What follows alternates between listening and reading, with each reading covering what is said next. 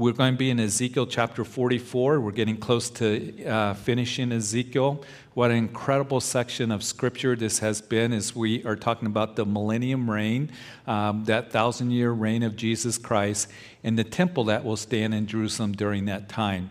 So, Father, as we continue to look at this, may our hearts once again be stirred and excited. We may not understand everything here, but we get the big picture. And we understand that part of the restoration of Israel is going to include this temple and the Levites and the priests that are ministering and, and um, the holy district and uh, all these things that are mentioned here, but most importantly, that the Lord, that the Lord is going to be there and the glory of the Lord is going to fill the temple. And we're looking forward to that time. So, Lord, as we go through these chapters, bless our hearts, bless this uh, study that we have. And it's in Jesus' name that we pray. Amen. So in chapter 40, Ezekiel, that he begins to see the millennium reign, what's going to take place in that when the Lord comes back, of course, we know that the prophetic scenario tells us that Jesus will touch down on the Mount of Olives. We who have been raptured before the tribulation period, as we're in heaven with the Lord, uh, we are singing that new song, Revelation chapter 5, that you have redeemed us out of every tribe, tongues, people, and nations. And then at the end of the tribulation period, as the battle of Armageddon is taking place there in the valley of Megiddo in northern Israel, as the armies of the world gather together, that it looks like Jerusalem's about ready to go down. Half the city goes into captivity, as Zechariah chapter 14 tells us, uh, chapters 13 tells us about that as well. And, and, we know that then, as Joel chapter 2, that a fast is called, a trumpet is blown, and the people turn to the Lord, and the Lord comes and rescues his people.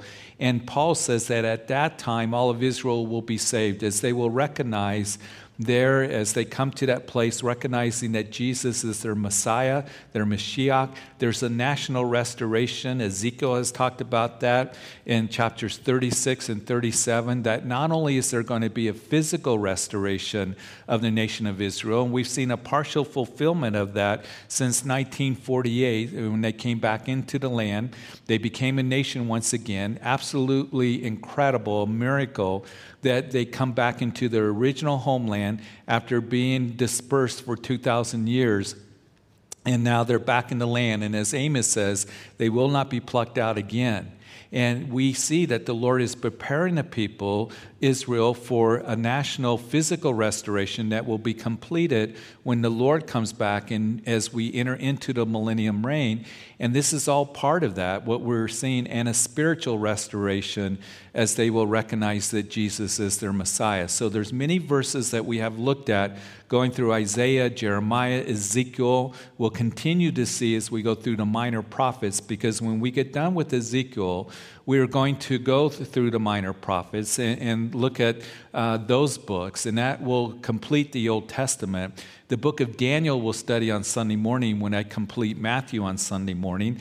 But we are seeing that part of the restoration and restoration of Israel includes this millennial temple. And it's going to be a magnificent temple that we know that from 1260 days, um, the last three and a half years, when the Antichrist goes into the rebuilt temple in Jerusalem and proclaims himself as God to be worshiped as God in the temple of God, then we know that there is three and a half years. The Lord will come back. There's an additional 75 days that Daniel talks about, the consummation of things after the abomination of desolation and the, the stopping of the sacrifices in the middle of the week shall be 1290 days that Daniel mentions. We'll look at that when we get there in the book of Daniel.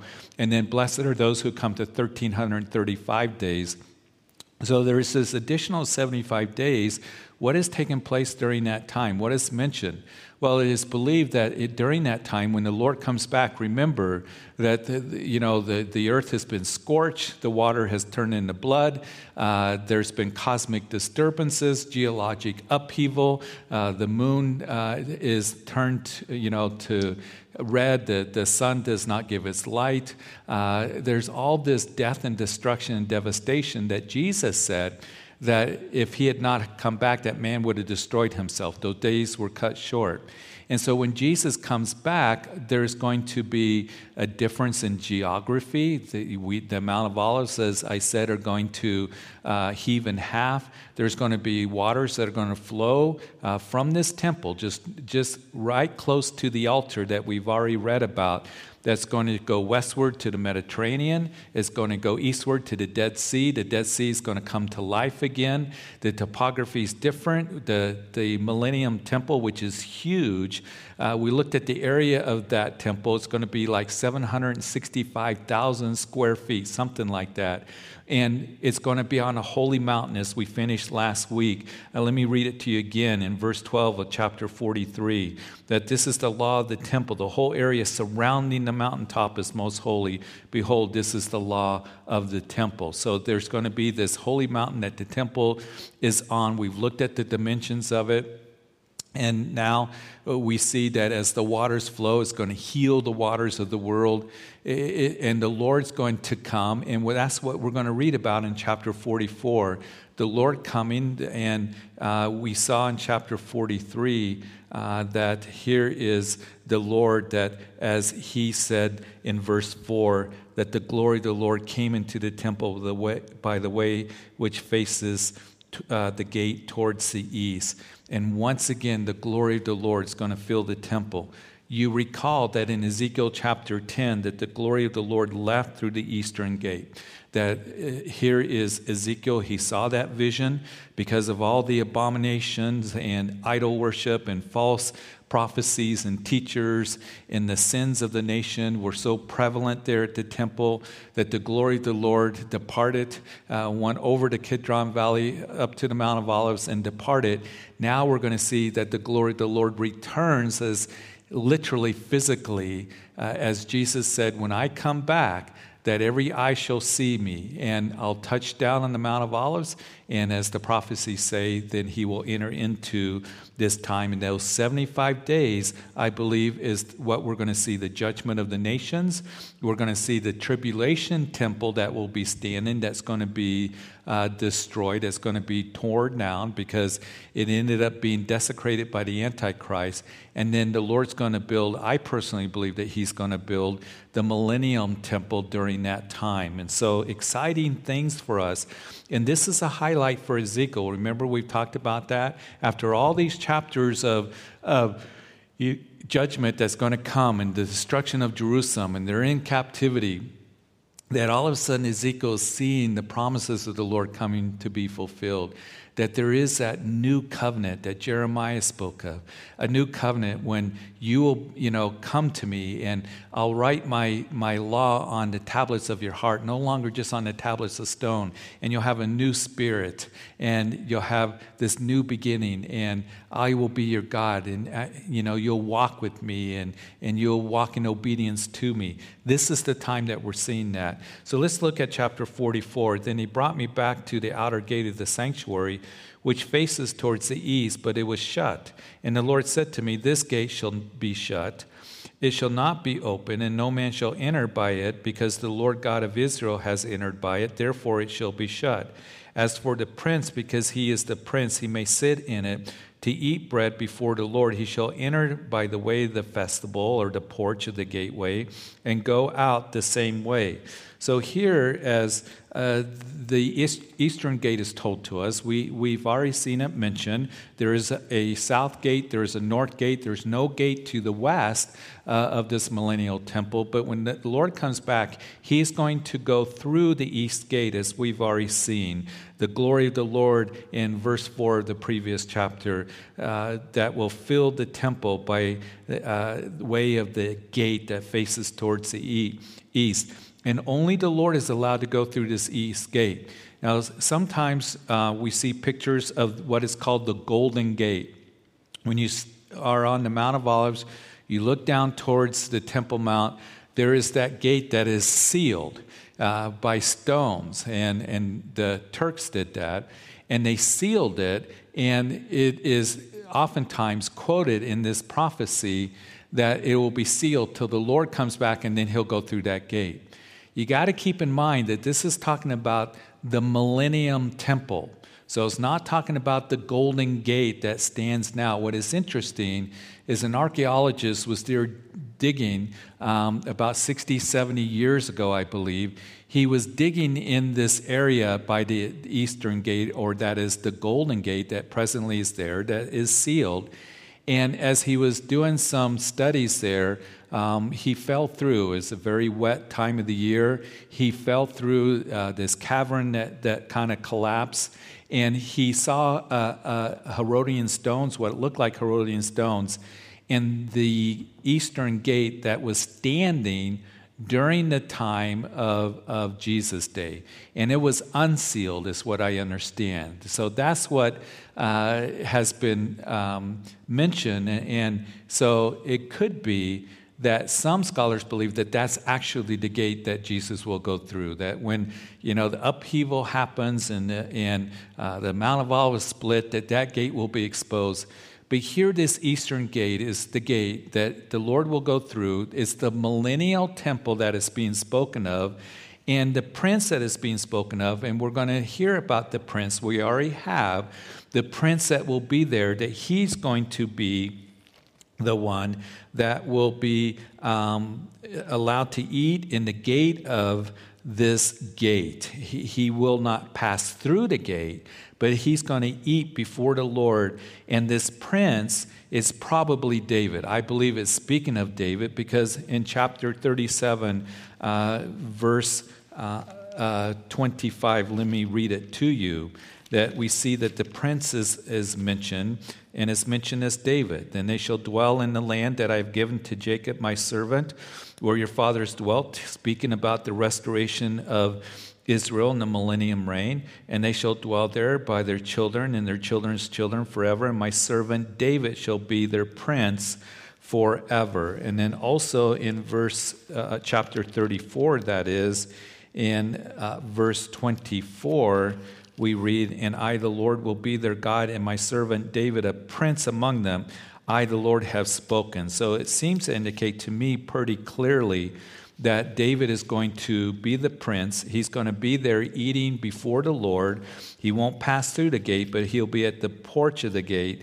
And what a, uh, incredible privilege for David, the prince, to be able to do that.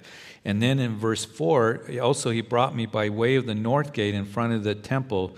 So I looked, and behold, the glory of the Lord filled the house of the Lord, and I fell on my face. So the glory of the Lord again filling uh, the temple so much so that it was overwhelming that Ezekiel falls on his face. What a glorious, glorious verse that is. And the Lord's going to come, and, and the glory of the Lord's going to fill that magnificent millennial temple.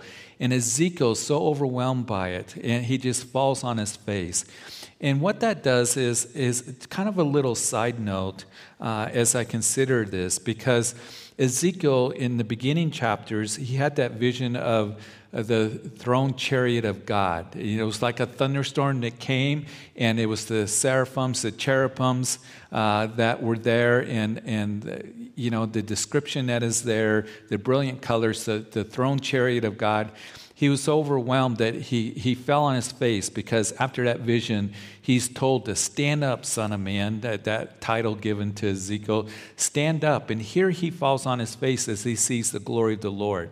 And whenever we read the Bible and we see those who are before the Lord or saw a vision of heaven, like John in the book of Revelation, chapter 1, he saw the resurrected Lord and he fell on his face as though he was dead. And an angel said, Stand up, John. Uh, we know that, uh, that Paul the Apostle, when he writes about in Second Corinthians how he was taken to the third heaven. He was taken to heaven, and he said that I saw things, heard things that are unlawful for me to utter. Uh, inexpressible, uh, can't even describe it. We also know that the, the other visions of those who are before the Lord, just overwhelmed and, and just in awe. Daniel, we see in his visions that he saw, he was on his face. And I mention that because I've heard some faith teachers, there was one not long ago that I just saw a clip of that somebody sent me, that he's bragging about how he went to heaven and before the Lord, and it was very casual, almost in a haughty kind of prideful kind of way. I've heard uh, faith teachers, even during the time of COVID, that made prophecies because the Lord came into my office when I was eating lunch and just very, very casual. And I just dismiss it.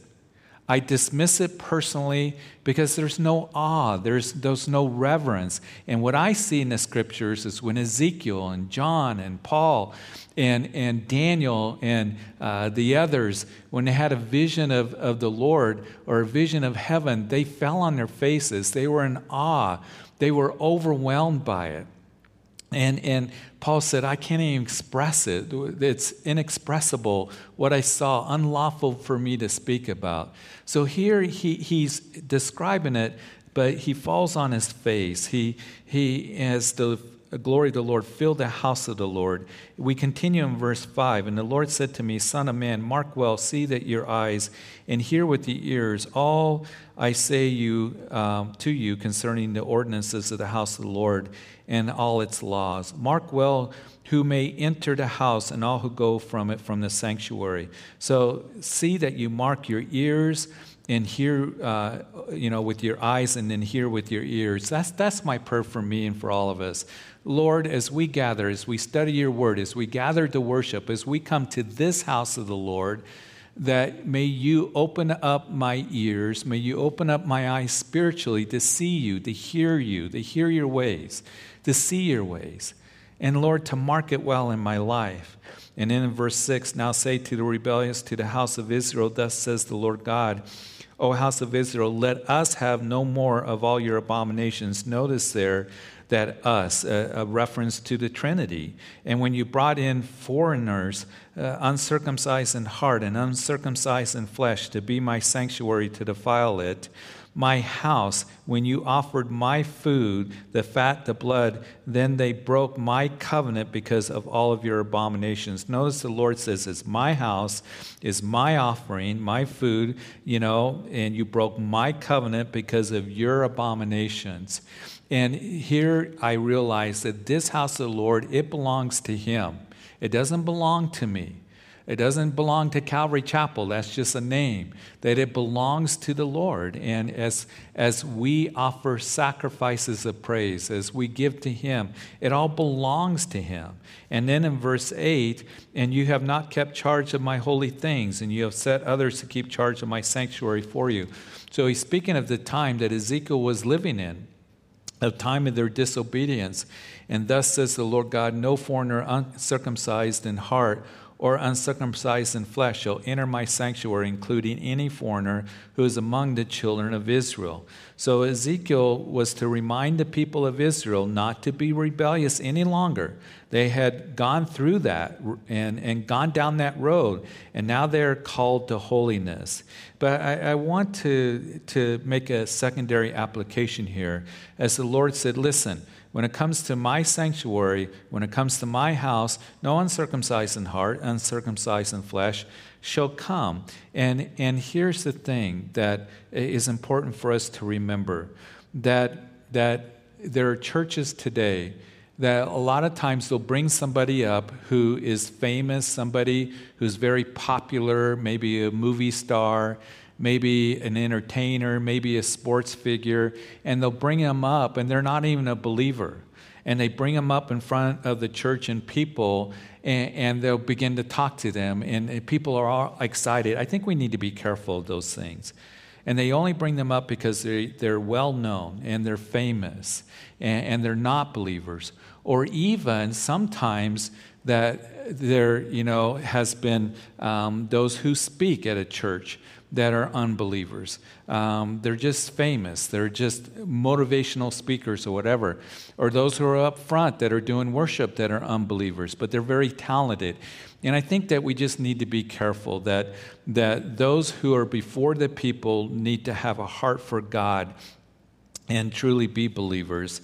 And then in verse 10, and the Levites, as he begins to talk about the, the ministry of the Levites and the priests, who went far from me when Israel went astray, again speaking of the time of, of Ezekiel here, who strayed away from me after their idols, they shall bear their iniquity. Yet they shall be ministers in my sanctuary as gatekeepers of the house and ministers of the house. They shall slay the burnt offerings and the sacrifice for the people, and they shall stand before them, minister to them because they ministered to them before their idols and caused the house of Israel to fall into iniquity. Therefore, I have raised my hand in an oath against them, says the Lord God, that they shall bear their iniquity. Verse 13, and they shall not come near me to minister to me as priests, nor come near any of my holy things, nor into the holy, most holy place. But they shall bear their shame and their abominations which they have committed. Nevertheless, I will make them keep charge of the temple, all its work, and all that has to be done in it. Of course, in the Old Testament, the Levitical system, that the Levites were, were ministering there at the tabernacle in the temple all manner of ministry is what we read in first chronicles and, and they did the work of the ministry now not all levites were priests only the direct descendants of aaron uh, all priests were levites but not all Levites were priests. And, and the priests had the were the ones that did the sacrifices and were the only ones allowed into the temple. Uh, the Levites came and assisted them, and they had different uh, responsibilities. And you read about that in First Chronicles. You read about it in the book of Numbers, what they were to do. The different families of the Levites at the tabernacle out there in the wilderness. So, here, part of the restoration of Israel is uh, the Levites and the priests that are ministering once again. But what is interesting here as we read this, that because the Levites' sinful practices before the fall of Babylon, leading the nation into turning to idols, and we've seen that going through Ezekiel, in the millennial reign, they're going to be downgraded um, to, to servants. They're going to be ministering the things there at the temple, but they're not going to be ministering before the Lord. And verse 13 is kind of a sad verse. You shall come, not come near me to minister to me as priest, nor come near any of my holy things, nor the most holy place, but you shall bear their shame and their abominations which they have committed. It's a sad verse. But there's an important lesson in this as we consider it, because as we go into verse 15, we're going to see the Levites that are going to minister before the Lord. And that's the son of Zadok uh, that are going to minister. The other Levites, because you led the people at this time into idol worship, that you're going to minister before the people and you're going to minister the things there at the temple, but not before the Lord. The application, I think, for us is this that we need to make sure that as we're, we are believers in Christ, and those of us particularly that are in ministry, that we are more concerned about ministering before God first, and then we minister before the people. In other words, there are those that they just want to minister before the people. They want to have the big crowds. They'll do anything to bring them in. They'll compromise the message, the Word of God. They'll bring entertainment. They'll bring hype, all these things. I need to be concerned about ministering before God first. Then I can come and minister before you. And that needs to be the priority, but not just ministering before the people. And in Ezekiel's day, the priests and them, they were ministering before the people. They would ignore what the warnings of the Lord was, what the word of the Lord was, and calling them into repentance. So here, those Levites are going to be ministering before the people. They're going to be ministering there at the temple, but not before the Lord. But verse 15, the sons of Zadok, Zadok are going to have a privileged status as we continue reading.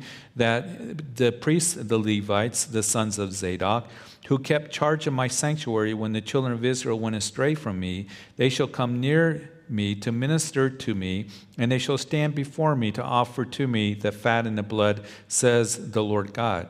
And they shall enter my sanctuary, and they shall come near my table to minister to me, and they shall keep my charge. Now keep in mind that as we saw the sanctuary, the, the, the inner sanctuary, the most holy place, there at the temple, there's no menorah, there's no shewbread table, there's no altar of incense, there's no curtain. Um, there is just a table that is before the Lord. So the sons of Zadok, and who were Zadok, the sons of Zadok? You remember that when David died, uh, David had prepared everything for the, the next king, his son Solomon, to build the temple. It, it, it's called Solomon's temple. He built it, but really it was David's temple, I think, because he got all the materials the gold, the silver. He you go through first chronicles all those chapters god even showed them the pattern of the temple and god would have him organize the priests the levites the gatekeepers the singers the you know all the the, the different levites their manner of service all that came through David, and he passed it on, the blueprints and uh, how things were to be organized to Solomon. So he was able, after the death of David, to be able to build the temple, and it was a magnificent building. But when David died, what happened was, as you read 1 Kings chapter 1, that Adonijah exalted a son of David himself to be the king. And Abiathar, the priest, you know, sided with him. And so they make a bunch of noise, you know, they have runners, they, they have this parade going through Jerusalem. And it is Nathan. Remember, Nathan was a prophet to David. He sees that. He goes to Bathsheba, David's wife, and says, is he supposed to be the king? That is, uh, Ab, uh. Is, did David make him king? Uh, you need to go ask David. So here is Nathan the prophet and Zadok the priest that received the instructions as Bathsheba went and talked to David. David said, No, Solomon is to be the king. And so Zadok would anoint Solomon as king and stand by him and be faithful to him. So now they have this privileged status. So the Levites minister to others. Zadok gets to be the one that ministers before him, as we read in verse 15. Stand before the Lord. What a glorious place that is going to be. Now, what about you and me? Because, you know, we're uh, of the church we are going to, the privileged status that we have, which is so exciting, is yes, there's going to be the Levites that are ministering there at the temple of the Lord, ministering to the people, the sons of Zadok ministering before the Lord, the prince that's going to eat there, there at the porch of, of the gate there that faces eat, that eats before the Lord, David. Those are privileged status, but the privileged status that you and I have as the church is we're going to rule and reign with him. We're going to rule and reign with him. And you see, what we do now when we stand before an abatement reward seat of Jesus Christ, 2 Corinthians chapter 5 and Romans chapter 14, rewards and crowns will be given to us. And, and Jesus told parables of the mina and the talents, that the kingdom of God is like this, that a, that, uh, a nobleman, a king, uh, went away uh, to, to receive a kingdom, and he'd given talents, a, a mina to two different parables there to his servants. And he came back and they were to give an account of how they invested that. And rewards will be given according to what we have done for Christ, even as Paul writes in 2 Corinthians, whether good or bad. And what we do now has a lot to say in the millennium reign, how we rule and reign, the rewards and crowns that we're going to receive. So I want to encourage you that you keep the Lord the priority in your life. Serve Him. Because what you do now is going to affect what we're going to do when we rule and reign with Him. Jesus said that when He came back and received the kingdom, and, and the servants gave an account, I've invested the talents in the mina, that the response was, Well done, good and faithful servant. You've been faithful over a few things, I'll make you rule over many. Enter into the joy of your Lord, and you're going to rule over 10 cities, and five cities, and two cities. I don't fully understand it all. Just as I don't fully understand here the millennial temple, but I know it's real and it's before us. And the pages here are giving us details of it. And there's going to be the Levites and the priests ministering and the Prince David. And the glory of the Lord fills the temple. And we're going to rule and reign with him. What a glorious future that we have. So, here, as we know that we are to to be faithful to him is, is what the lesson is, verse 17. And it shall be that whenever they enter the gates of the inner court, that they shall put on linen garments, no wool shall come upon them while they minister within the gates of the inner court or within the house. And they shall have linen turbans on their heads and linen trousers on their bodies, and they shall not clothe themselves with anything that causes sweat. So they were to wear linen so they wouldn't sweat. They weren't to, to wear wool. Well, we live in a part of the country where the wintertime it gets, it gets cold, so we wear wool to keep us warm. And, and during the summer, we wear linen or cotton, that, that which will keep us cool. Listen, as we do ministry, it's not to be a sweaty kind of thing. It's not to be where we're sweating and striving and, we know that in the Old Testament, that the priests were told in the garments, don't wear the wool, don't mix the wool and the linen unless you sweat. And, and here, we know that they're not to wear the linen because ministry, serving the Lord, is not out of the flesh, not out of our striving, sweating, and, and all of this, but to let God lead us. And even as we minister, we are to have cool heads. you know, a, a leader, a, a shepherd, a um, elder is to be temperate. Um, they had the linen turbans that they wore on their heads, and someone who is, uh, you know, even keel, um, that is uh, temperate, uh, cool-headed, uh, not just being overrun by emotions and anger and all of that. So ministry is just let the Lord do what He's doing in your life keep cool, you know, allow him to do that. It's not to be striving and sweating and all of this. In verse 19, when they go out of the outer court to the outer court to the people, they shall take off their garments in which they have ministered, lead them in the holy chambers, and put on the garments. And in their holy garments they shall not sanctify the people. So they didn't wear the holy garments before the people, drawing attention to themselves. They were to come before the people in humility. And we are as well. You know, as a pastor, I'm no better than anybody else. I'm, matter of fact, to be the chief servant. I'm, I'm to be the servant of all, just like everyone else is. He's given me a calling, He's given me a role. Uh, I, it's a privileged status, but I'm no better than anybody else. And my ministry is not more important than anybody else's ministry. Your ministry is important to the Lord, too and He's called us to ministry. He's gifted us differently. We're all part of the body of Christ, but we're all one.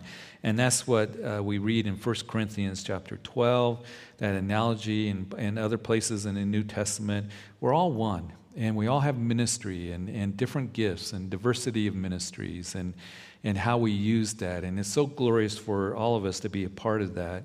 In verse 20, they shall neither shave their heads nor let their hair grow long, but they shall keep their hair well trimmed. No priest shall drink wine when they enter the inner court. They shall not take as wife a widow or divorced woman, but take virgins of the descendants of the house of Israel or widows or of priests.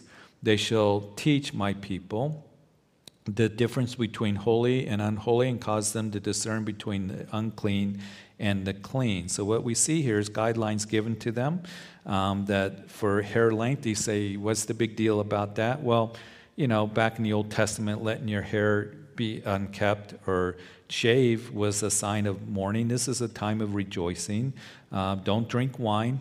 When you're in the tabernacle, you remember Leviticus chapter 10, verse 9, that Aaron's two sons were told, Don't go in. Don't go into the tabernacle that you may drunk with wine, because uh, the Lord desires for you to distinguish between that which is holy and unholy.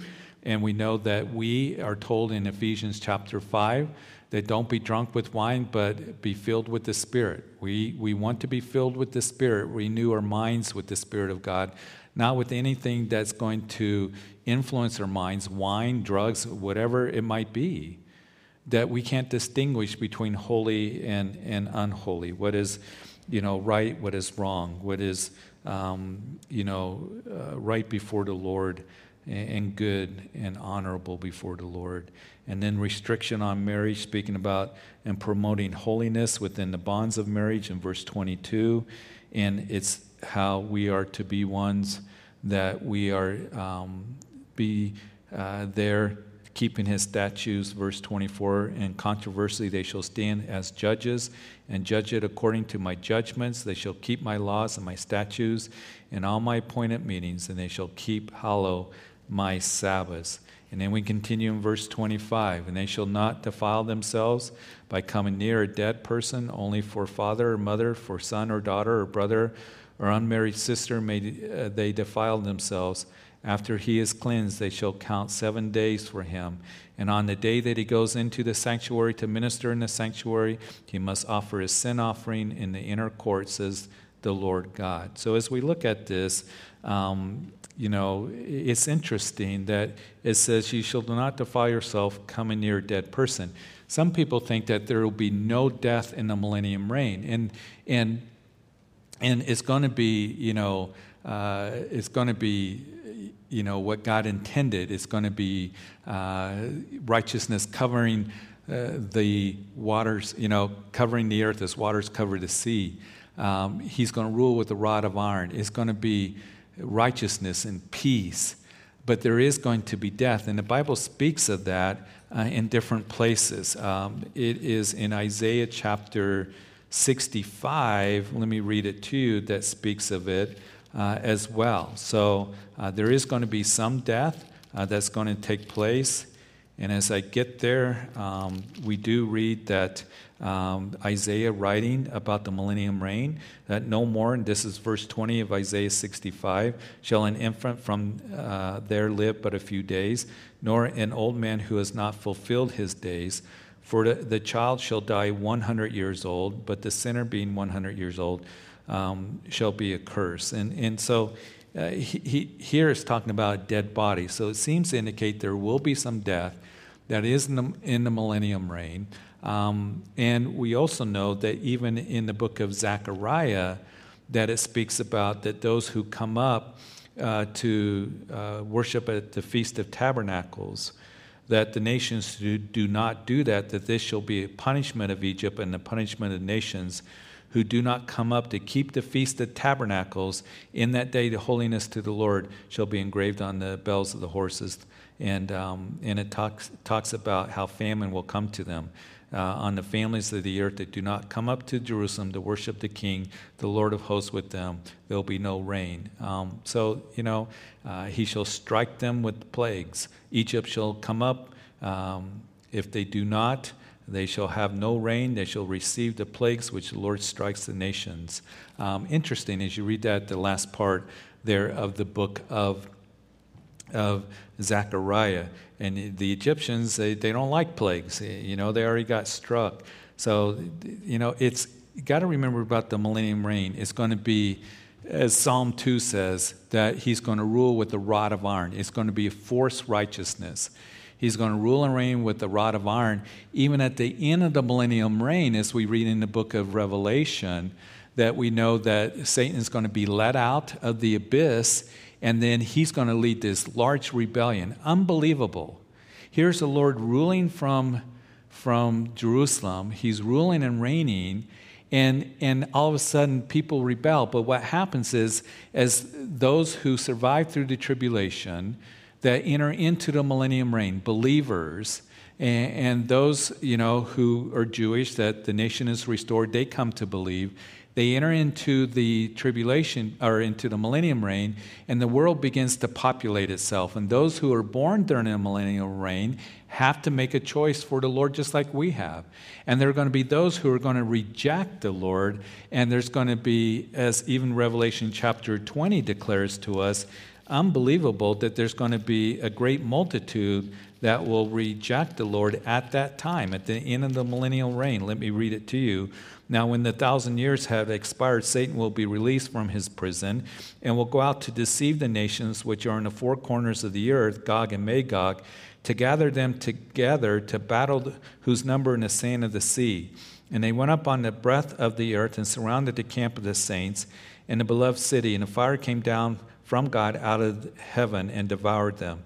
And the devil who received them was cast into the lake of fire and brimstone, where the beast and the false prophet are, and they will be in torment day and night forever and ever. So here it says that they whose number is the sand of the sea, many will rebel, join Satan in his last final rebellion at the end of the millennium reign, and the Lord will just speak, and um, that's it for them. That's rebellion will be put down, and as it says that then they will be cast into outer darkness absolutely amazing as we read this. Um, but um, the millennium reign is going to be a glorious, glorious time, but it's going to be forced righteousness. He rules with a rod of iron. And then in verse 28, it shall be regard to their inheritance. I am their inheritance.